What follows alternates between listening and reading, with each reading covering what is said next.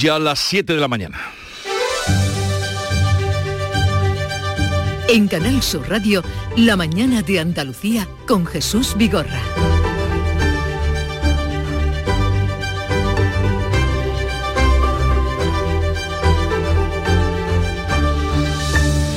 Buenos días queridos oyentes, es 8 de noviembre y Andalucía anda buscando turistas para el invierno. El Consejo de Gobierno aprobará hoy la campaña para atraer a ciudadanos del centro y el norte de Europa para que pasen en nuestra tierra los meses más duros del invierno y ahorrar en la factura energética. El presidente de la Junta así lo manifestaba en el marco de la Feria de Turismo de Londres. Especialmente en Centro Europa y en los países nórdicos, prácticamente le cuesta lo mismo encender la calefacción poner la electricidad, poner el gas, que cogerse unas semanas y venirse a las cálidas tierras andaluzas. Y el Ejecutivo andaluz aprobará también hoy que el día 4 de diciembre, domingo, sea Día de la Bandera de Andalucía. Caso Marta del Castillo. La audiencia de Sevilla da por finalizada la investigación y el juzgado de instrucción ha archivado la causa. La familia impugnará ambas decisiones judiciales. En la huelga de camioneros antes de la Navidad, gran nerviosismo. La plataforma de defensa del transporte retoma a partir del lunes que viene la movilización, movilizaciones con las que pararon el país el pasado mes de marzo, como recordarán. Los hosteleros cierran hoy cinco minutos, un paro simbólico para protestar por el encarecimiento de la factura energética. España y Senegal lanzan una alianza para luchar contra la sequía en la COP27, mientras que la ONU reclama a los países más impuestos a las petroleras para costear la crisis climática dentro de esta cumbre que se está celebrando en Egipto. Tragedia migratoria en Melilla. Los socios parlamentarios de Pedro Sánchez denuncian que hubo muertos en el lado español de de la frontera con Marruecos y el gobierno lo vuelve a negar. Escuchamos al diputado de Unidas Podemos, Enrique Santiago, y al ministro del Interior, Fernando Grande Marlasca, ambos los dos ayer en Melilla. Todo parece indicar que se produjeron fallecidos en zona de control de las autoridades españolas, evidentemente. Y no hubo ningún muerto en territorio español. Ejecución de la sentencia de los casos ERE. La audiencia de Sevilla acorta los plazos para decidir el ingreso en prisión de Griñán y otros exaltos cargos del gobierno andaluz. La defensa del expresidente Griñán, expresidente de la Junta, pide que frene su entrada a la cárcel y critica que la Fiscalía le llame corrupto. En cuanto al tiempo para hoy, están entrando nubes por Huelva que regarán un poco al menos el tercio noroeste. En la vertiente mediterránea, nubes y claros, vientos de poniente y máximas sin cambios en el litoral. En el resto de Andalucía bajarán los termómetros y soplarán vientos flojos y variables.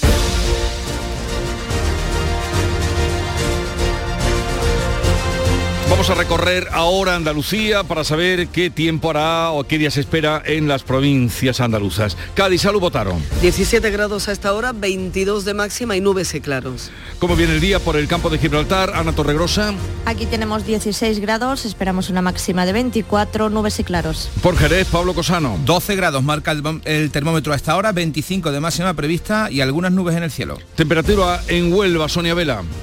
A esta hora tenemos 14, llegaremos a los 24. Es un día de nubes en el que se esperan algunos chubascos e incluso alguna tormenta. A ver si alguno concluye y remata. En Córdoba, Miguel Vallecillo. También se espera un día nuboso. De momento eh, tenemos 13, la máxima será de 22 y con nubes.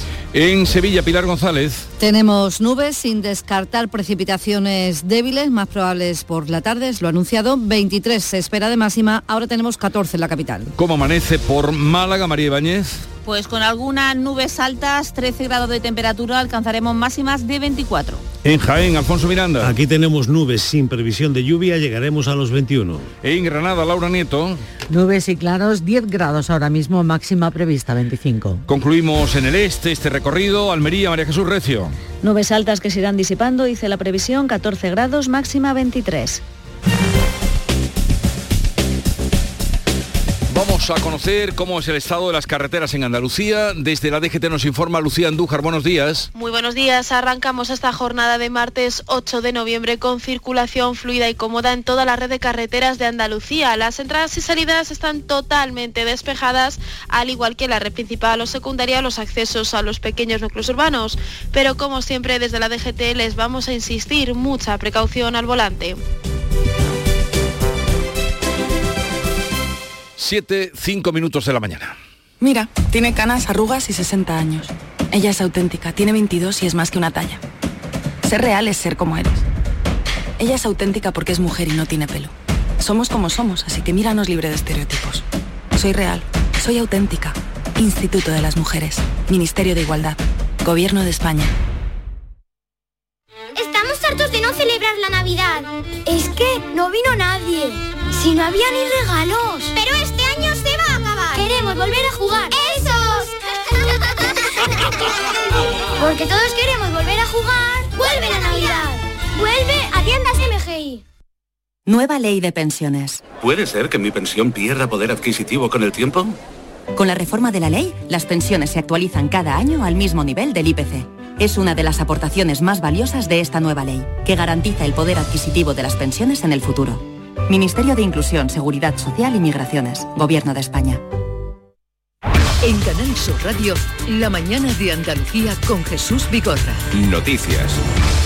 Y vamos a hablar de turismo porque el Consejo de Gobierno va a aprobar hoy una campaña para romper la estacionalidad en el turismo con ciudadanos del norte de Europa que puedan pasar el invierno en Andalucía. Manuel Pérez Alcázar. El presidente Juanma Moreno explica que se trata de atraer a los denominados nómadas energéticos, ciudadanos del norte o del centro de Europa, que elijan el cálido invierno andaluz para ahorrar en la factura energética por el gasto de calefacción. Vamos a hacer una campaña, una campaña que es una campaña muy directa a lo que nosotros denominamos nómadas energéticos.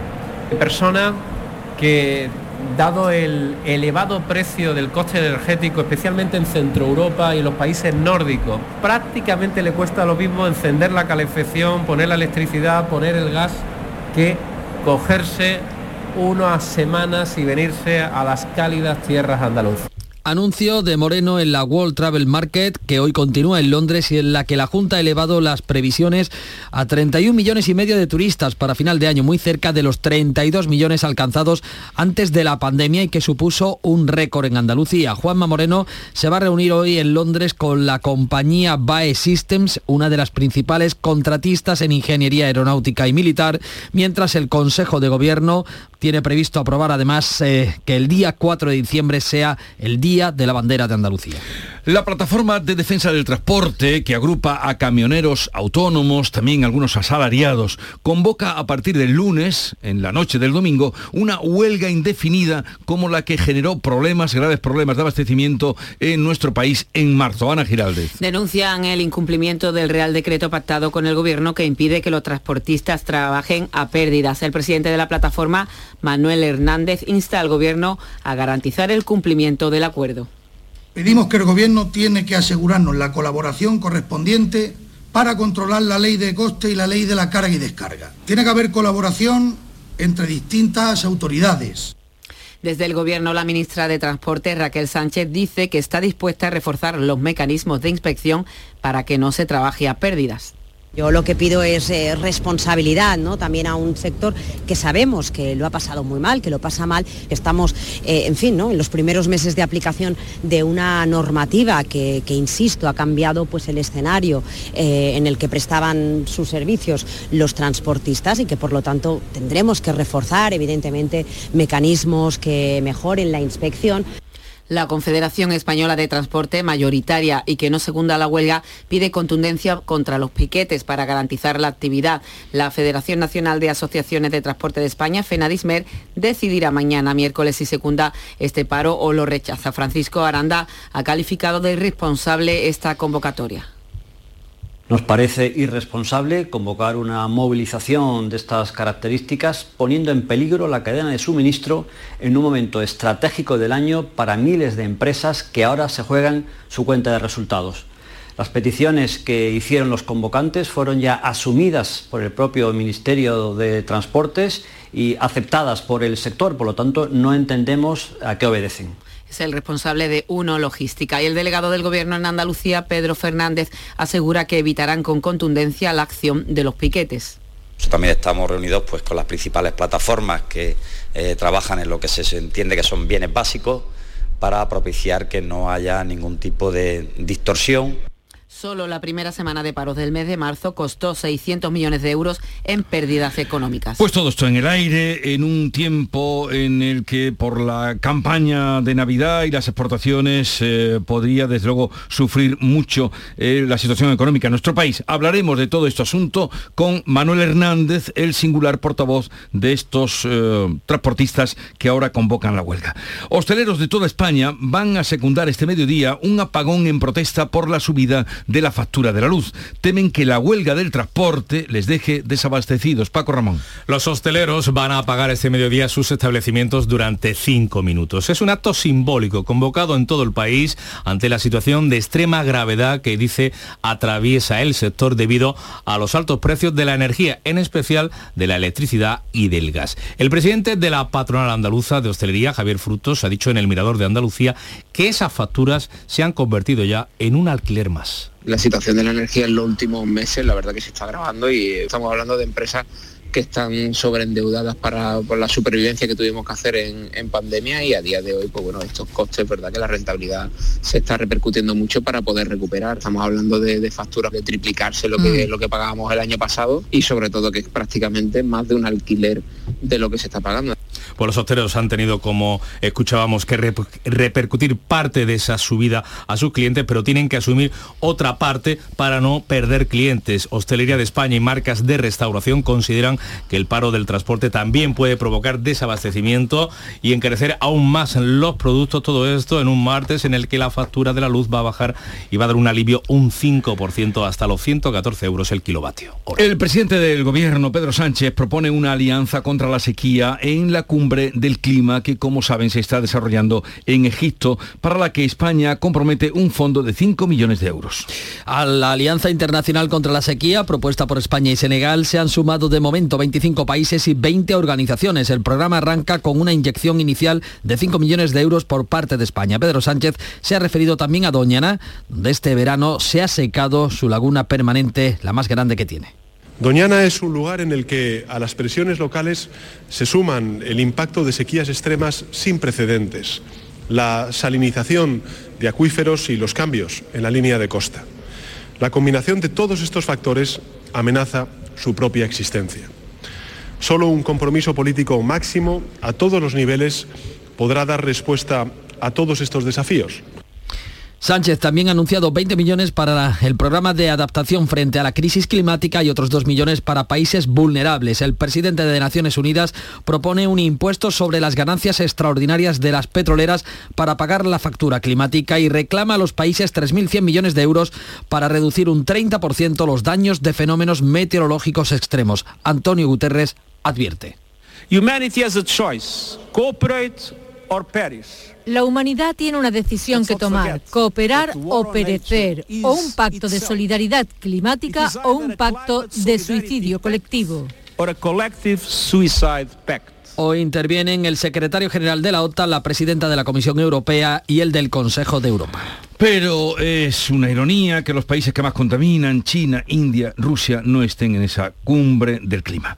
Puesta en marcha de dos grandes infraestructuras con el objetivo de hacerlas sostenibles, dos eh, infraestructuras energéticas en Andalucía. Por una parte, la empresa almeriense Cosentino ha puesto en marcha la mayor instalación fotovoltaica industrial de autoconsumo en España, con una potencia de 34.000 megavatios, 37.000 placas solares que van a colmar el 20% del consumo anual del parque industrial ubicado entre Fines, Partaloa y Cantoria. El consejero de Medio Ambiente, Ramón Fernández Pacheco, ha inaugurado esta planta. Supone la reducción de la emisión de dióxido de carbono, la reducción de su huella de carbono de manera considerable, pero lo hace también a través, por ejemplo, de los diferentes procesos de economía circular que aplican en la elaboración de las diferentes superficies que comercializan en todo el mundo, o, o los proyectos que tienen en materia de biodiversidad.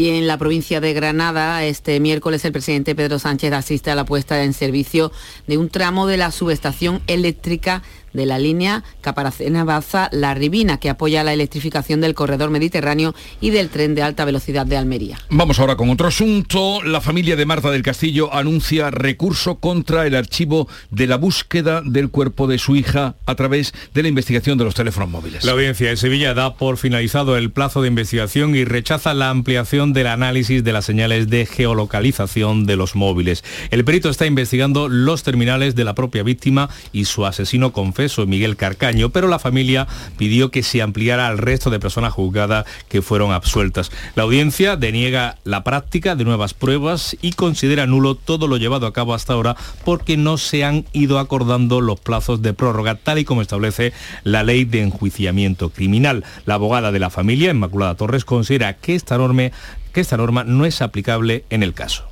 Aquí no hay ni investigado, aquí no se está investigando ningún delito, ni hay ninguna, ninguna persona sometida a ningún tipo de procedimiento. Simplemente es una pieza que se abrió para buscar a Marta. Y ahí vamos a presentar un incidente de nulidad, con la idea de, lógicamente, de irnos al Tribunal Constitucional, que es la única vía que nos deja.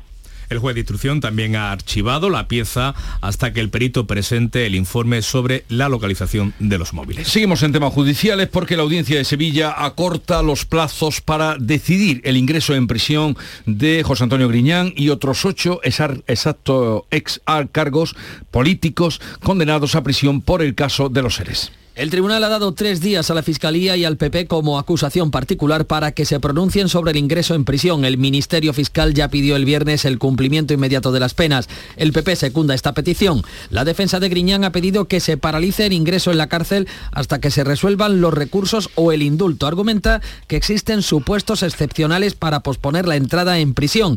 Destaca que el expresidente de la Junta, condenado, tiene una impecable hoja de servicios como servidor público y que no es un político corrupto. Los otros ocho ex altos cargos, también condenados a cárcel, también han pedido que se paralice la ejecución de sus condenas. Después de la visita de diputados a Melilla, el PSOE se queda solo negando que hubiera muertos en territorio español tras el asalto a la valla de Melilla en junio. Tras la visita a Melilla de la delegación del Congreso, Bildu y Esquerra, socios parlamentarios del Gobierno, critican el material antidisturbios utilizado por los agentes ese día. Incluso Unidas Podemos, socio del Ejecutivo, afirma que hubo inmigrantes muertos en territorio español.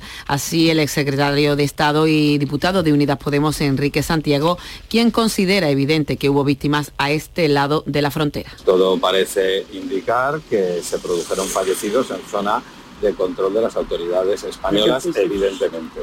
Y, eh, se, eh, produjeron, eh, y en ese sentido, si se han producido fallecidos en zona de control de las autoridades españolas, son las autoridades españolas las que son competentes para llevar adelante las investigaciones. La diputada del PP, Ana Belén Vázquez, acusa al ministro de mentir y le exige que dé explicaciones hay una opacidad absoluta que intenta ocultar el señor Marlasca. Nosotros no estamos pidiendo el cese de Marlasca, no estamos pidiendo todavía una comisión de investigación. Pues el ministro de Interior lo niega. Fernando Grande Marlasca insiste en negar que se produjeran muertos en el lado español de la valla. Vuelvo a decir que las fuerzas y cuerpos de seguridad del Estado actuaron con toda la legalidad, proporcionalidad y necesidad y no hubo ningún muerto en territorio español. Marlaska interviene hoy en el Congreso a puerta cerrada para hablar de uso de fondos reservados. Pues España, frontera sur de Europa. Sigue la tensión entre Podemos y Yolanda Díaz. La formación morada pone en entredicho que la vicepresidenta encabece la candidatura a las próximas elecciones generales. Iglesias le ha pedido a Díaz que aclare cuanto antes si quiere ser la candidata de Unidas Podemos. Le ha vuelto a pedir respeto para la formación morada y le recuerda que la hicieron vicepresidenta. El portavoz de Podemos, Javier Sánchez Serna, ha puesto en cuestión que Díaz vaya a ser la próxima candidata en las generales. O Yolanda quien debe decidir si va a ser candidata o no. Nosotros manifestamos una vez más y vamos a trabajar eh, por que haya una coalición entre eh, Podemos y el partido Sumar. Pero lo que nos importa ahora es gobernar con más fuerza para impulsar las transformaciones que necesitan nuestras ciudades y nuestras comunidades autónomas.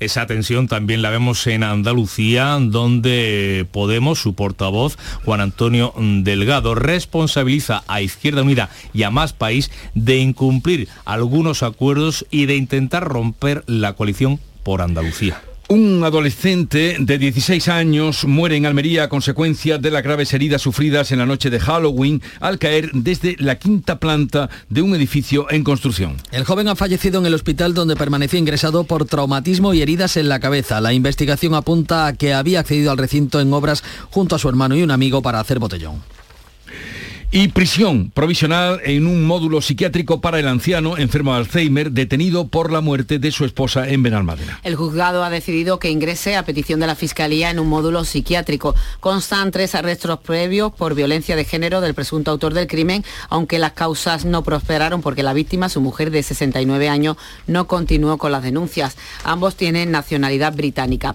En Madrid está detenido y hospitalizado el ciudadano búlgaro que este domingo ha matado a puñaladas a su mujer y a su hija de seis años en Móstoles.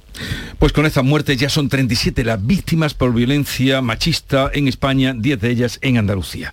Y vamos a otro asunto, desde luego más agradable, Luis Landero, aquí casi paisano, por ser de Extremadura, obtiene el Premio Nacional de las Letras 2022 concedido por el Ministerio de Cultura y Deporte, dotado con 40.000 euros. El jurado destaca al escritor pacense por ser un extraordinario narrador, creador de, de numerosas ficciones con personajes y atmósferas de gran expresividad, así como por su excelente escritura que recupera la tradición cervantina con dominio del humor y la ironía. Y además porque escribe divinamente.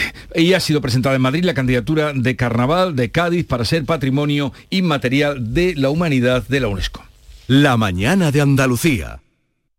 Agricultor, todo sube. Luz, gas, combustible, alimentos. En Fertinagro estamos a tu lado. Ahora te subvencionamos el abonado de fondo de tu cereal con los mejores productos de siempre, al mejor coste que nunca. Por solo 80 euros por hectárea, la mitad que te costaría un fertilizante tradicional te llevas. Rizotech, el abono microgranulado con aminoácidos de aplicación ultra localizada junto a la semilla para una mejor implantación y enraizamiento del cereal. Y nuestro germinador azón, el bioestimulante que aumenta el porcentaje de nascencia de tus semillas y fija nitrógeno. Con más plantas nacidas y más vigorosas te aseguras el inicio de una gran cosecha. Todo al mejor coste que nunca. Con Fertinagro Biotech a miles de agricultores siempre les salen las cuentas. Hambre de librerías, de bibliotecas, de devorar novelas y cómics. Hambre de bailar y ver bailar. Alimentarnos de teatro, de ópera, de zarzuela, de conciertos, de museos y exposiciones. Hambre de aplaudir.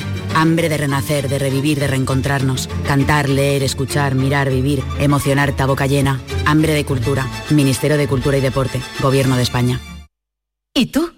¿Qué radio escuchas? El Club de los Primeros, Jesús Vigorra y todos los programas que tiene Canal Sur, los mejores. Yo estoy 24 horas con Canal Sur. Es la mejor cadena que se puede escuchar. Sobre todo los informativos me encantan porque me dicen cosas para estar alerta. Canal Sur Radio, la radio de Andalucía. Yo, escucho Canal Sur Radio. Es la hora de Paco Reyero para estar al tanto de lo que hoy cuenta la prensa. Paco, buenos días que se nos escapa el día, Jesús, que hay que aprovecharlo, que son las 7 y 22. Leemos en ABC y en El Mundo que los transportistas amenazan el Black Friday y la Navidad con un paro indefinido. En el Córdoba, la plataforma que convoca bloqueos a partir de este domingo, Ideal de Almería, que detalla que el sector del transporte en la provincia vuelve a la movilización en plena campaña invernal, 5.000 profesionales convocados en las cabeceras del grupo Yolí.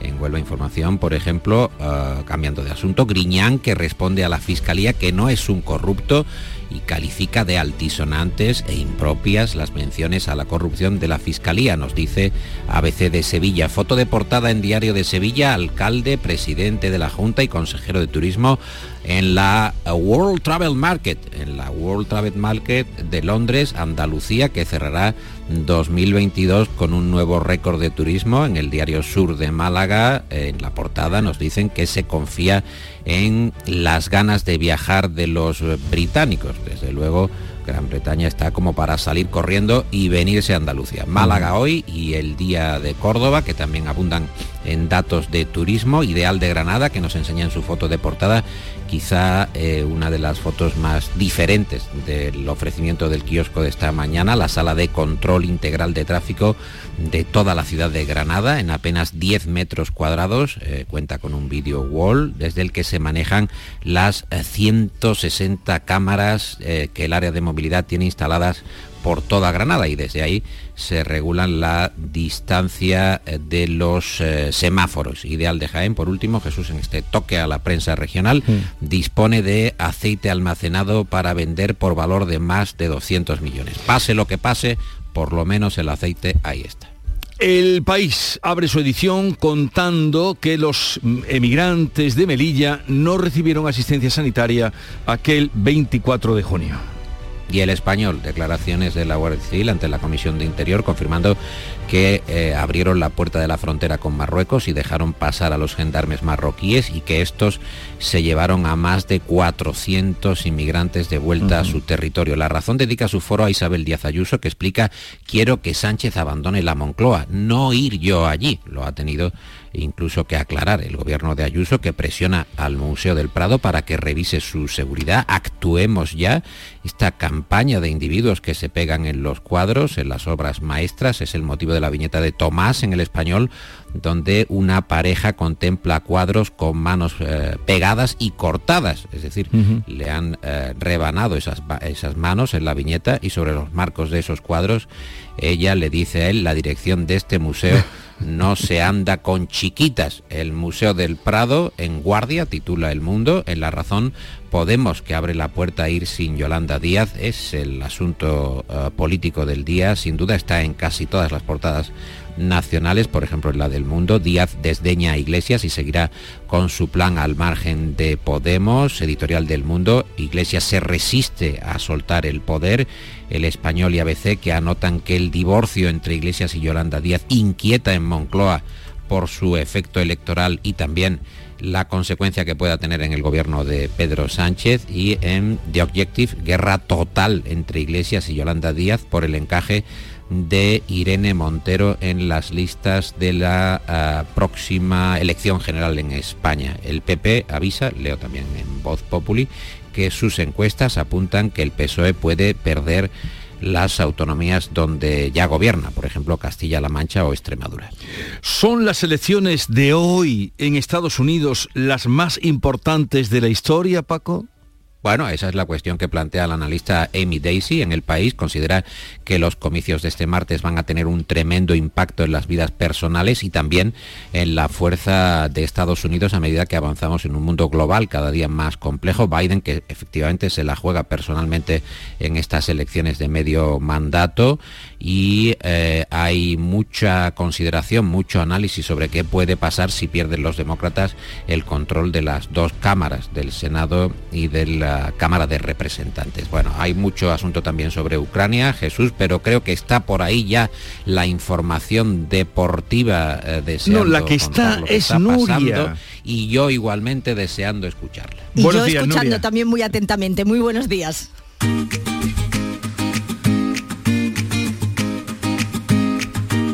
Vitaldent les ofrece este programa. Y hoy comienza la última jornada del año en Primera División. La decimocuarta jornada en Primera, la última antes del parón por el Mundial de Qatar, se inicia esta tarde, aunque no será hasta mañana cuando veamos a dos equipos andaluces. Tanto el Almería como el Sevilla juegan en casa, reciben al Getafe y Real Sociedad respectivamente. Ya el jueves el Betis viaja a Valencia y el Cádiz visita al Real Madrid, que anoche caía en Vallecas por 3 a 2, con lo que pierde el liderato que tiene ahora el Barcelona, dos puntos por encima de los madridistas. El Real Madrid, que se enfrentará en los octavos de final de la Champions al Liverpool, la ida será en Anfield Row el martes 21 de febrero a las 9, mientras que la vuelta será en el Bernabéu el miércoles 15 de marzo a las 9 también. En la Liga Europa, los 16 avos de final, el Sevilla recibirá el PSV Eindhoven el jueves 16 de febrero a las 9 y la vuelta será en tierras holandesas el día 23 a las 7 menos cuarto. El derbi sevillano que aún colea, ¿por qué? Y lo que nos queda, la prueba de que el partido fue aburrido y de que el empate no contentó a nadie es que mucho se habla de lo extradeportivo. Por un lado, el Betis ya le ha comunicado al Sevilla que no permitirá la entrada de su director deportivo Monchi al palco del Benito Villamarín como consecuencia de su comportamiento al finalizar el derby cuando saltó al campo para saludar a sus jugadores y a los aficionados sevillistas y por su parte el Sevilla denunciará antiviolencia el tifo desplegado en Gol Sur antes del inicio del encuentro por considerar que no solo se incita a la violencia, sino que se hace apología de la misma. En Vitalden queremos saber qué hay detrás de tu sonrisa, porque si vienes a nuestras clínicas hay un 20% de descuento en implantología, pero para nuestros pacientes hay mucho más. La confianza. Vine con mi madre a Vitalden hace 30 años y ahora venimos toda la familia. Pide cita en el 900 101 001 y ven a Vitalden. Y vamos ya con a echar el pestillo al kiosco, Paco. Vamos con el pestillo. Mira, eh, Luis Landero, que tú estás comentando, es sin duda uno de los nombres del día, es un gran escritor, Premio Nacional de las Letras, cuenta en el mundo que él fue guitarrista profesional. Él quería ser guitarrista y, y vio que bueno que Paco de Lucía iba muy bien, que no, en fin, que no iba a llegar a eso y dijo bueno dejo la guitarra y me pongo con las letras a ver si por ahí hago camino y fíjate lo que son las cosas. O sea no no llegó a entre dos aguas, pero oye premio nacional de las letras. Pero que no su, está nada su mal. primera novela, su primera novela, que es muy recomendable, se llama precisamente El guitarrista. Y sale de Esa su no experiencia, sale de su experiencia con los primos que tenía, Sí. bailadores y cantadores, y se dedicó profesionalmente. Qué bueno. Y como ha contado Paco muy bien, luego se fue a las letras. Yo me alegro del cambio. Adiós amigos. Todavía tenemos oportunidades. Adiós. En Canal Sur Radio, La mañana de Andalucía con Jesús Vigorra. Y a esta hora, siete y media de la mañana, hacemos lo propio, que es dar cuenta en titulares el resumen de las noticias que les venimos contando con Ana Giraldez. Andalucía busca turistas para el invierno. El Consejo de Gobierno aprueba hoy la campaña para atraer a ciudadanos del norte de Europa para que pasen en nuestra tierra los meses más duros del invierno y ahorrar en la factura energética. El Ejecutivo andaluz acordará también que el 4 de diciembre sea el Día de la Bandera de Andalucía. Caso Marta del Castillo. Punto y final a la investigación y a la causa judicial para la búsqueda del cuerpo de la joven sevillana. La familia impugnará ambas decisiones judiciales. Como cada huelga de camioneros antes de la Navidad. La plataforma de defensa del transporte retoma a partir del lunes que viene las movilizaciones con las que pararon el país el pasado mes de marzo. Alianza contra la sequía. España y Senegal lanzan una alianza para luchar contra la sequía en la COP27 mientras la ONU reclama a los países más impuestos a las petroleras para costear la crisis climática. Tragedia migratoria en Melilla. Los socios parlamentarios de Pedro Sánchez denuncian que hubo muertos en el lado español de la frontera con Marruecos y el ministro Grande Marlasca lo vuelve a negar. Apremia la ejecución de la sentencia del caso ERE. La audiencia de Sevilla corta los plazos para decidir el ingreso en prisión de Griñán y otros exaltos cargos del PSOE andaluz. La defensa del expresidente de la Junta pide que frene su entrada a la cárcel y critica que la Fiscalía hable de corrupción. Recordamos el tiempo para hoy. Hoy se esperan cielos nubosos o cubiertos en el tercio noroeste de la comunidad, con precipitaciones ocasionales que pueden ser más intensas y frecuentes durante la tarde. Predominio de los cielos nubosos en el resto de la vertiente atlántica sin descartar nieblas. En la vertiente mediterránea se esperan cielos con intervalos de nubes altas. Las temperaturas mínimas en ascenso. Los vientos serán de poniente en el litoral mediterráneo y en el estrecho. 7.32 minutos de la mañana. En un momento estamos con las claves económicas del día. La mañana de Andalucía. Mira, tiene canas, arrugas y 60 años. Ella es auténtica, tiene 22 y es más que una talla. Ser real es ser como eres.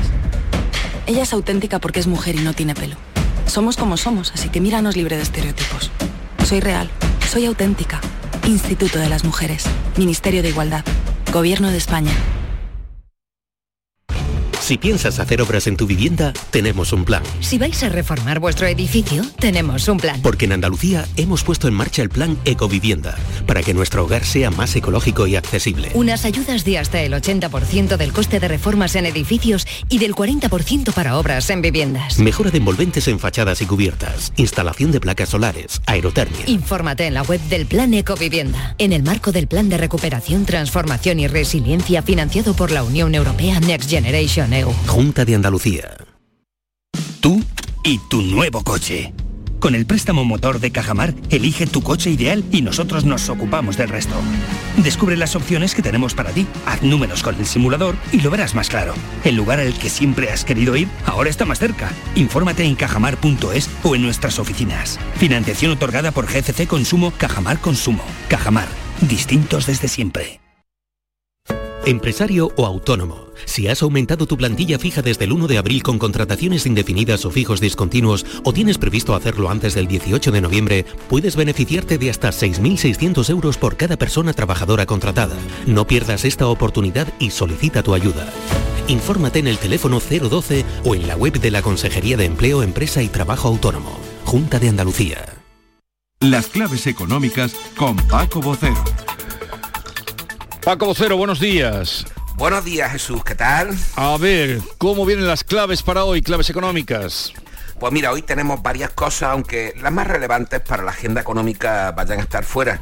Eh, y por ello podríamos comenzar por los datos de ventas minoristas de la eurozona que vamos a conocer a medio mañana. Unos datos eh, muy relevantes en cuanto a tendencia porque recuerda que nos acercamos o que estamos ya en los dos meses de mayores ventas del año como es noviembre y diciembre. La semana pasada se publicaron los nuestros y con resultados muy ajustados. Ya vimos que las ventas minoristas apenas crecieron un, medio punto en septiembre y un 0,8 en agosto. Unos resultados que de cualquier manera son positivos porque, eh, mira, sorpresivamente las ventas cayeron un 3,2 en julio y una caída que en el caso de la eurozona, con el último dato disponible, que fue de agosto, fue del 2%. Y es que a pesar de ser un indicador atrasado, porque hoy vamos a conocer septiembre, refleja esa caída del consumo y la demanda afectada por el alza de los precios. Una caída que es tendencia, como estamos comentando, que comenzó además el pasado mes de abril y que veremos cuánto se prolonga, más allá del efecto eh, temporal de final de año, de las campañas de final de año.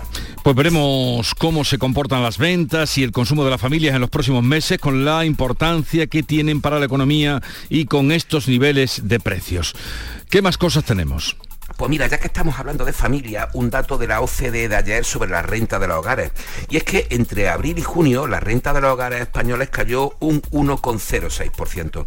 La tercera caída consecutiva trimestral, al igual que en el conjunto de los países de la OCDE, eh, pero por encima de su promedio, ya que esta caída de renta fue de medio punto solamente porcentual. Eh, una caída de la renta que, por cierto, también se registró llamativamente en el Reino Unido, que cayó un 1,1%, más que nosotros, mm. o en Estados Unidos, un 0,4. Y mira, ya que hablamos de Estados Unidos y su cita electoral, hay que decir que tiene dividido a los analistas económicos porque unos dicen que la previsible victoria republicana podría tener consecuencias económicas muy importantes y otros lo minimizan. Y estos últimos se excusan en que esto ya sucedió durante el primer mandato de Bill Clinton, tras sus primeros dos años en el 94 y se repitió en el de Obama en 2010. Una presidencia de un partido y unas cámaras de otro. Sea como fuere, vamos a ir viendo los resultados, porque aunque tarden en conocerse, ya veremos que hacen unos mercados financieros que callan, pero prefieren a los republicanos de nuevo y a Donald Trump en vez de a la estrella naciente, el, senador de Santis. Eh, sí, porque para ellos ha pedido el voto Elon Musk al que ya citábamos ayer. Así es, y lo citamos por los despidos en Twitter, que por cierto varios analistas justifican exclusivamente por los desastrosos resultados económicos de la red social del pajarito, aunque parece un argumento excesivamente pobre. Pero bueno, no es el único, porque algo pasa también en las grandes tecnológicas, ya que se da por hecho que Max Zuckerberg va a hacer despidos masivos en Meta, ya sabes, la conocida anteriormente como Facebook. Y es que como dijimos hace unos días, el metaverso no tira de momento y las pérdidas son estratosféricas. Y un último dato en relación a la energía. Seguimos necesitando mucho petróleo en nuestro país. De hecho, en septiembre las importaciones de petróleo alcanzaron los 4.800 millones de toneladas, un 9,4% más que en septiembre de 2021. Bueno, un subidón, ¿no? Absolutamente, un subidón. Nos hemos movido más. Un subidón, aunque tenemos que también que recordar que veníamos de pandemia, ¿no? Pero un subidón cuando estamos en un momento eh, de transición absoluta y de necesidad lo antes posible de, energías limpias. Pues ya lo saben, datos que, que nos da el hombre dato, Paco Vocero, que desde luego nos pone por delante realidades que, que hay que ver, aunque algunos no quieran ver. Así es la vida. Bueno, Paco, que tengas un bonito día. Igualmente, hasta mañana Jesús. Hasta luego, adiós, adiós. Nueva ley de pensiones. ¿Qué gano yo por seguir trabajando más allá de mi edad de jubilación? Tienes dos opciones. La primera, por cada año extra que trabajes, la seguridad social te incentivará con entre 5.000 y 12.000 euros. Esta cantidad, multiplicada por los años trabajados, se te abonará en un solo pago al jubilarte. Ministerio de Inclusión, Seguridad Social y Migraciones. Gobierno de España. Frutos secos Reyes, mucho más que pipas. Disfruta con nuestra deliciosa variedad de frutos secos, snacks y golosinas en los más de 35.000 puntos de venta que tenemos en Andalucía o en frutosecorreyes.es. Ah, y ahora con tu pedido a partir de 20 euros, te los llevamos a casa gratis. Frutos secos Reyes, tus frutos secos de siempre. En Canal Sur Radio por tu salud, responde siempre a tus dudas. La diabetes, una enfermedad que afecta a muchos órganos y funciones de nuestro cuerpo. Una de las cosas que debe cuidar especialmente un diabético es la vista Hoy nos acercamos a este daño colateral de la diabetes para saber cómo prevenirlo y lo hacemos con tus preguntas y los mejores especialistas en directo. Envíanos tus consultas desde ya en una nota de voz al 616-135-135. Por tu salud, desde las 6 de la tarde con Enrique Jesús Moreno. Más Andalucía, más Canal Sur Radio. Solicita tu cheque escolar de 100 euros por cada hijo o hija en cualquiera de las etapas de la enseñanza obligatoria. Si tu renta familiar es inferior a 15.000 euros, no dudes en pedir este cheque en la Secretaría Virtual de la Consejería de Desarrollo Educativo y Formación Profesional. Consulta las condiciones en juntadeandalucía.es barra educación. 100% comprometidos con las familias andaluzas. Junta de Andalucía.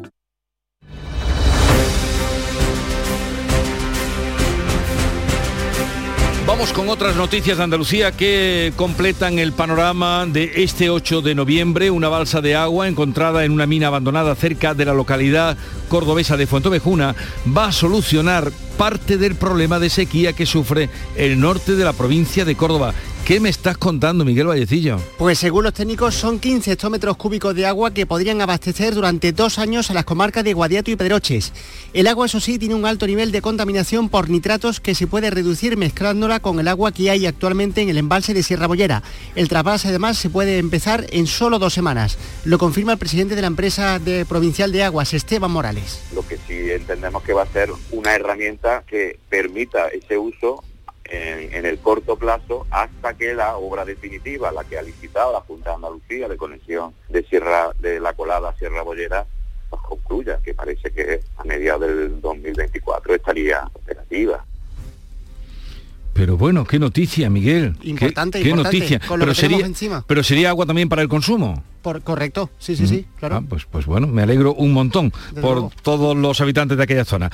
Eh, la fiesta del primer aceite de Jaén ha dejado un dato totalmente espectacular. Se han vendido más de 25.000 botellas de aceite de cosecha temprana. Alfonso Miranda. Ya se sabía que esta había sido la mejor fiesta del primer aceite de la provincia jienense por la cantidad de miles de personas que habían asistido durante el fin de semana, pero ahora se certifica con ese dato de ventas. Más de 25.000 botellas de medio litro, como ha destacado el presidente de la Diputación de Jaén, Francisco Reyes. Más de cin- 25.000 botellas las que se han vendido a lo largo de este fin de semana es una muestra inequívoca de la apuesta por la calidad que hacen eh, cuando se le ofrece un producto como el aceite de oliva virgen extra temprano de la provincia de Jaén. Por cierto que cada botella se ha vendido a un precio que ha rondado los 10 euros el medio litro. El consejero de Medio Ambiente, Ramón Fernández Pacheco, espera que la decisión hoy martes del Tribunal Supremo sobre la limpieza de los terrenos contaminados en Palomares por las bombas de 1966 sea el primer paso para una solución definitiva. María Jesús Recio. La sala tercera de lo contencioso administrativo, donde el Supremo decide hoy si revoca el fallo de la Audiencia Nacional que sentenció que el Consejo de Seguridad Nuclear no tiene competencia para ordenar esa limpieza de Palomares tras la petición de ecologistas en acción. Ramón Fernández Pacheco ha expresado así su esperanza de que sea un paso definitivo para la zona. Lo que resuelva el Tribunal Supremo, pues bien resuelto estará. Lo importante en este caso, y ahora lo digo también como almeriense y como consejero de Medio Ambiente, lo importante es que mm, Palomares esté limpio cuanto antes. Creo que han pasado demasiado tiempo desde que la contaminación llegó a las costas de Cuad de la Almanzora, a las costas de Almería. Hay 40 hectáreas de suelo contaminadas con americio y plutonio. Se busca apoyo de toda la ciudadanía para que Granada consiga ser sede de la Agencia Española de Supervisión de la Inteligencia Artificial. Ya se ha presentado en el Ayuntamiento Capitalino la plataforma de Granada Inteligencia Artificial.es. Laura Nieto.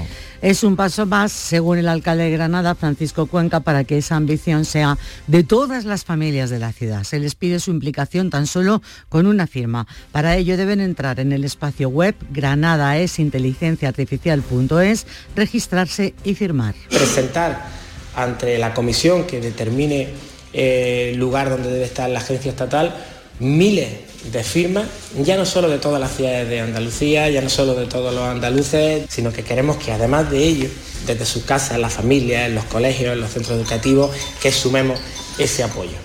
La iniciativa saldrá a la calle el próximo jueves en Plaza de Rambla, donde se va a celebrar un evento musical con un DJ y habrá un espacio en el que la ciudadanía podrá registrar su apoyo. En Algeciras se ha empezado a trabajar en el cementerio uh, dos georradares para localizar una fosa en la que se estima que podría haber 300 personas. Ana Torregrosa. Trabaja un equipo de investigadores de la Universidad de, Cádiz en estas labores con esos dos georradares en el cementerio antiguo de Algeciras. Tratan de localizar esas fosas con hasta 300 personas fusiladas por las tropas franquistas, unos trabajos que según han explicado desde el Foro por la Memoria del Campo de Gibraltar están financiados por la Junta de acuerdo con una orden de la Consejería de Cultura y Patrimonio Histórico para llevar a cabo actuaciones de memoria democrática. Hoy se presenta en el Teatro Villa Marta de Jerez la zambomba que organiza este año la Federación Local de Peña Flamencas y que será una de las grandes citas de la Navidad, ¿verdad, Pablo Cosano? Pues sí, va a estar protagonizada por la Peña Lazúa, la organiza la Federación Local de Peña Flamencas, eh, será en el Villa Marta, ya sabemos además que el bando de la Zambomba de Jerez eh, será del 1 al 25 el periodo oficial, sin restricciones este año por la pandemia, os esperamos. Pues esto suena ya un poquito a Navidad. 7.44 minutos, 8 menos cuarto, tiempo para la información local, atentos. En la mañana de Andalucía de Canal Sur Radio, las noticias de Sevilla. Con Pilar González.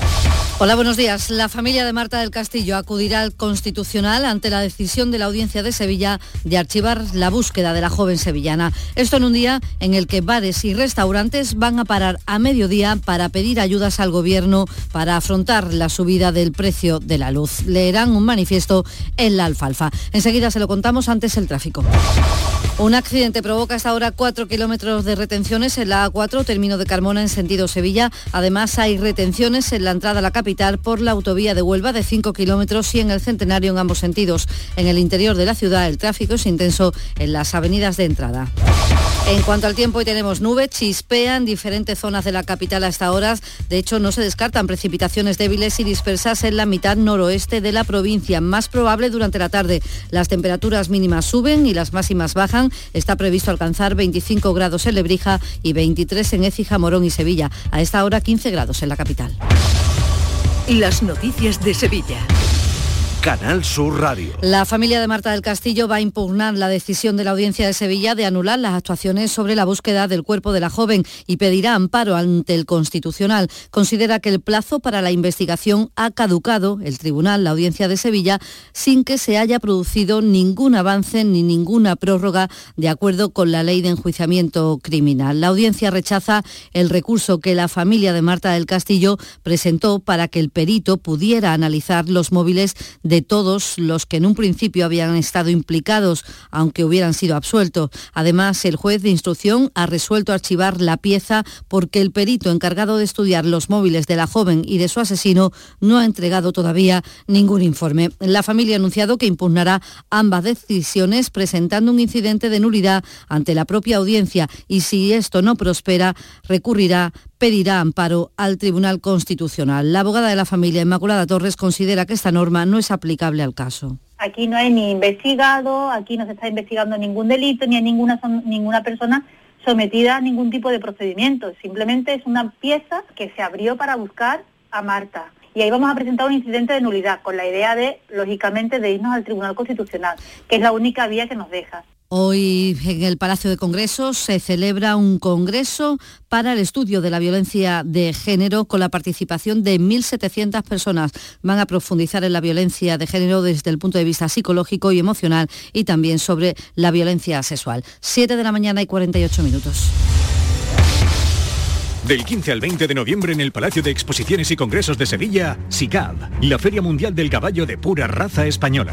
Vive su espectáculo ecuestre, pasea por todos sus stands y disfruta los mejores caballos de competición. No te pierdas el mayor salón ecuestre de caballos pura raza española en Fides. Compra de entradas en sicabentradas.com. Patrocina Ayuntamiento de Sevilla. Reciclos llega a tu ciudad. La nueva aplicación con la que podrás ganar premios solo por reciclar. Participa reciclando latas y botellas de plástico de bebidas. Cuida tu entorno y gana premios.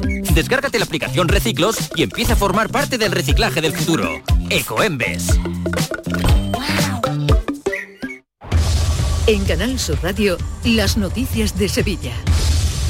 Bares y restaurantes sevillanos van a parar este mediodía durante cinco minutos para protestar por los altos precios de la luz y pedir ayudas al gobierno central. Se van a concentrar en la Plaza de la Alfalfa, en el centro, y allí eh, leerán un manifiesto en el que pedirán, entre otras cosas, rebajas fiscales y bonos eléctricos. Un manifiesto que pronunciará el presidente de los hosteleros de Sevilla, Antonio Luque. El momento de que el gobierno central ayude a un sector de los motores principales de este país, de economía y empleo se nos ha triplicado la luz, eh, el gas, muchos alimentos, muchos negocios que se están yendo al cierre. Eh, es verdad que hemos tenido Sevilla un otoño y lo estamos teniendo bueno, pero viene un, un invierno, vienen meses complicados y hace falta que nos ayude. Es una protesta convocada a nivel nacional y el comité de huelga de Airbus ha suspendido la reunión prevista para hoy después de que la empresa haya convocado a los sindicatos a una reunión el próximo jueves y tras una semana de huelga piden, como saben, un aumento salarial. El responsable de UGT en Tablada, Manuel Bazarot, ha explicado en Canal Sur Radio que esperan un paso adelante por parte de la multinacional. Lo que son los, los paros de esta semana o la próxima, en principio lo hemos dejado en stand-by a la espera de, la propuesta de la dirección. Pues todo dependerá un poco de, si, hay voluntad, si vemos que, de verdad hay avance. La candidatura de Sevilla, sede de la Agencia Espacial Europea, ha provocado un desencuentro en Twitter entre la presidenta de Madrid, Isabel Díaz Ayuso, y el alcalde de Sevilla, Antonio Muñoz. Ayuso dice que la agencia debe estar en Madrid y Muñoz que la descentralización debe ser una oportunidad para la cohesión del territorio, no para la confrontación. Dice también que España es mucho más que Madrid. Aquí en Canal Sur Radio en El Mirador, el presidente de los empresarios de Sevilla, Miguel Rus, ha defendido la candidatura de Sevilla con todos estos argumentos. Sevilla cuenta con más tradición aeronáutica aeroespacial que ninguna otra ciudad de España y alberga las empresas más potentes del sector. Ecosistema tenemos universitario, educativo, empresarial y Sevilla tiene también un clúster aeroespacial y una amplia oferta de investigación y luego ese parque aeronáutico que tenemos en la Rinconada, que es un parque, un polo industrial y tecnológico de referencia mundial.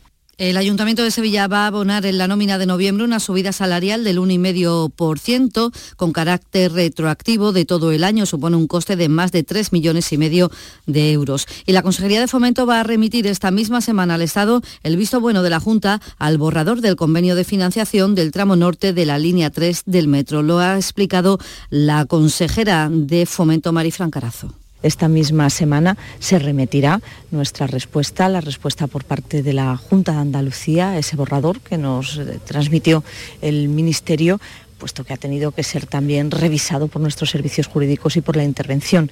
Si bien decirles que ya cuenta con la aprobación de la Consejería de Hacienda, este es un paso determinante y fundamental.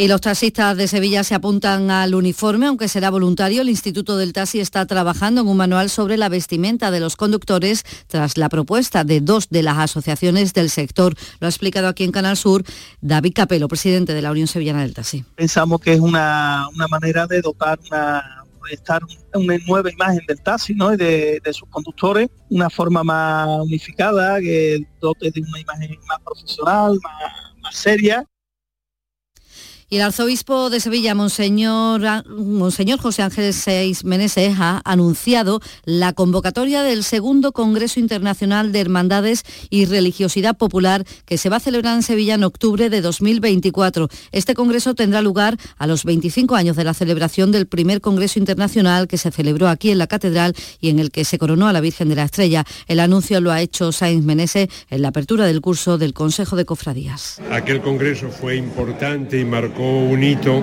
Han pasado 25 años, por lo tanto está justificado, cuando se cumplan los 25, una nueva edición que ya será, aquel era a punto de comenzar el nuevo siglo y el nuevo milenio, y este será pues 24 años después de haberlo iniciado. Y en el mundo de la cofradía también es noticia que un pintor especialista en arte urbano, Francisco Martínez, el loco del color, pintará la portada del llamador de papel de Canal Sur del próximo año, 753. Estamos deseando volver a verte en Rute. Hemos preparado anisados, dulces y chacinas con más cariño que nunca. En nuestros museos vivirás experiencias inolvidables. Rute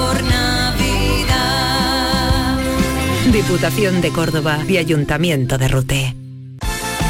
Deportes, Antonio Camaño, buenos días. Hola, ¿qué tal? Buenos días. Parece que el derby no ha terminado, no finalizó cuando pitó el colegiado, porque en el día de ayer se abrieron las vías de denuncias. El Betis le comunicó ayer a José Castro, presidente del Sevilla, y a José María del Nido, vicepresidente nervionense, la decisión de no permitir más la presencia de Monchi en el palco del Benito Villamarín. El detonante fue la actitud del director deportivo al finalizar el partido. Y el Sevilla denunciará antiviolencia el tifo desplegado en Gol Sur en el derby el tifo que hace alusión al pasado derbi copero no ha gustado nada en la entidad sevillista que considera inadmisible el mensaje que se exhibe en el mismo. En Cultura, el Festival de Cine de Sevilla presenta hoy la ópera prima del director Raúl Rosillo, algecireño, sobre Antonio Canales. Es una figura que, que ha estado muy expuesta, pero al final en este documental lo que se hace es valorar su, trayectoria artística, porque ya te digo que, que los 90 fue, fue una rosalía de la época.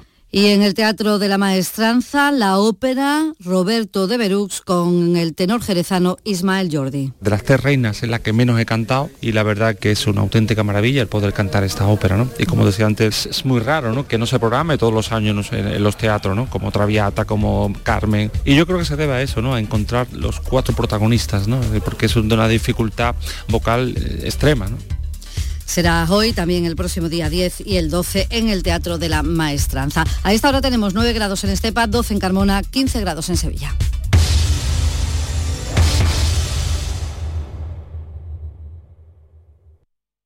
Escuchas La mañana de Andalucía con Jesús Vigorra, Canal Sur Radio. Aquadeus, el agua mineral natural de Sierra Nevada, patrocinador de la Federación Andaluza de Triatlón, les ofrece la información deportiva.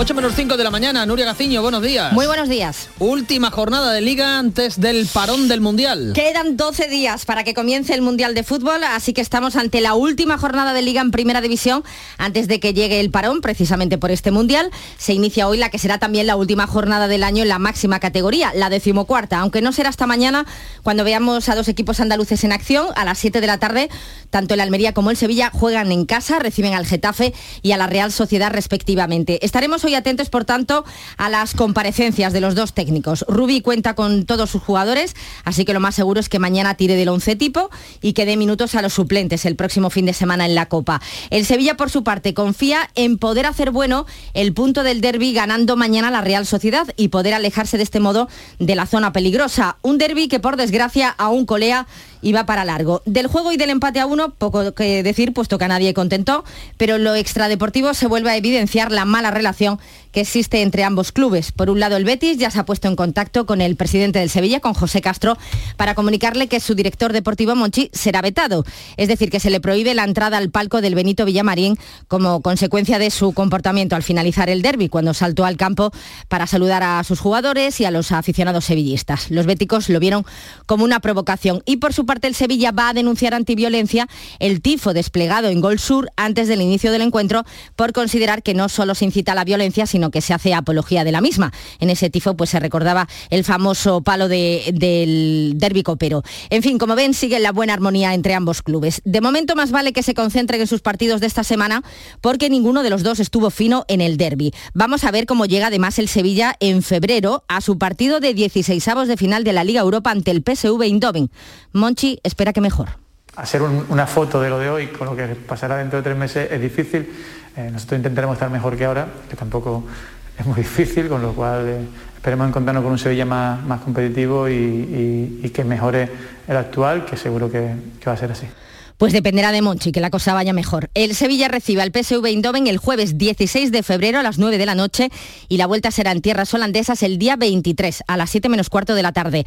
El Barcelona juega también estos 16 avos de final de la Liga Europa, juega en casa en la ida ante el Manchester United a las 7 menos cuarto del jueves 16 y el 23 viajará a Inglaterra para jugar a las 9 de la noche. En los octavos de final de la Champions, el Real Madrid se enfrentará al Liverpool, la ida será en Anfield Road el martes 21 de febrero a las 9 de la noche, mientras que el de vuelta se celebrará en el Santiago Bernabéu el miércoles 15 de marzo, también a las 9 de la noche. De nuevo se mide en Madrid y Liverpool la final de la pasada edición. El Real Madrid que ha perdido el liderato de la liga tras caer anoche en Vallecas ante el Rayo por 3 a 2.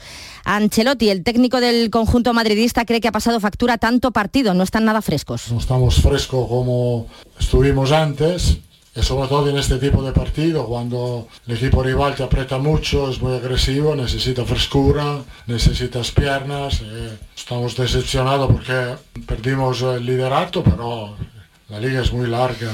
El Real Madrid, que es el rival liguero del Cádiz el próximo jueves en el Santiago Bernabéu, mientras que el Betis se mide al Valencia en Mestalla, también el jueves. Y se le complica muy mucho el europeo a la selección femenina de balonmano, que suma su segunda derrota 21 a 22 ante Polonia en un encuentro en el que las guerreras desperdiciaron la renta de cuatro goles, 20 a 16, con la que afrontaron los últimos 10 minutos de juego. Ahora no queda otra que ganar el miércoles a Alemania.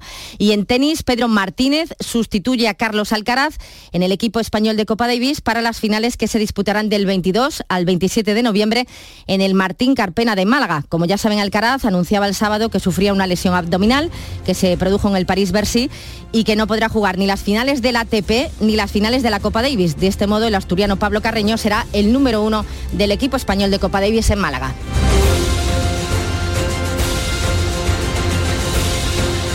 Aquadeus, ahora más cerca de ti, procedente del manantial Sierra Nevada, un agua excepcional en sabor, de mineralización débil que nace en tu región. Aquadeus Sierra Nevada es ideal para hidratar a toda la familia y no olvides tirar tu botella al contenedor amarillo. Aquadeus, fuente de vida, ahora también en Andalucía.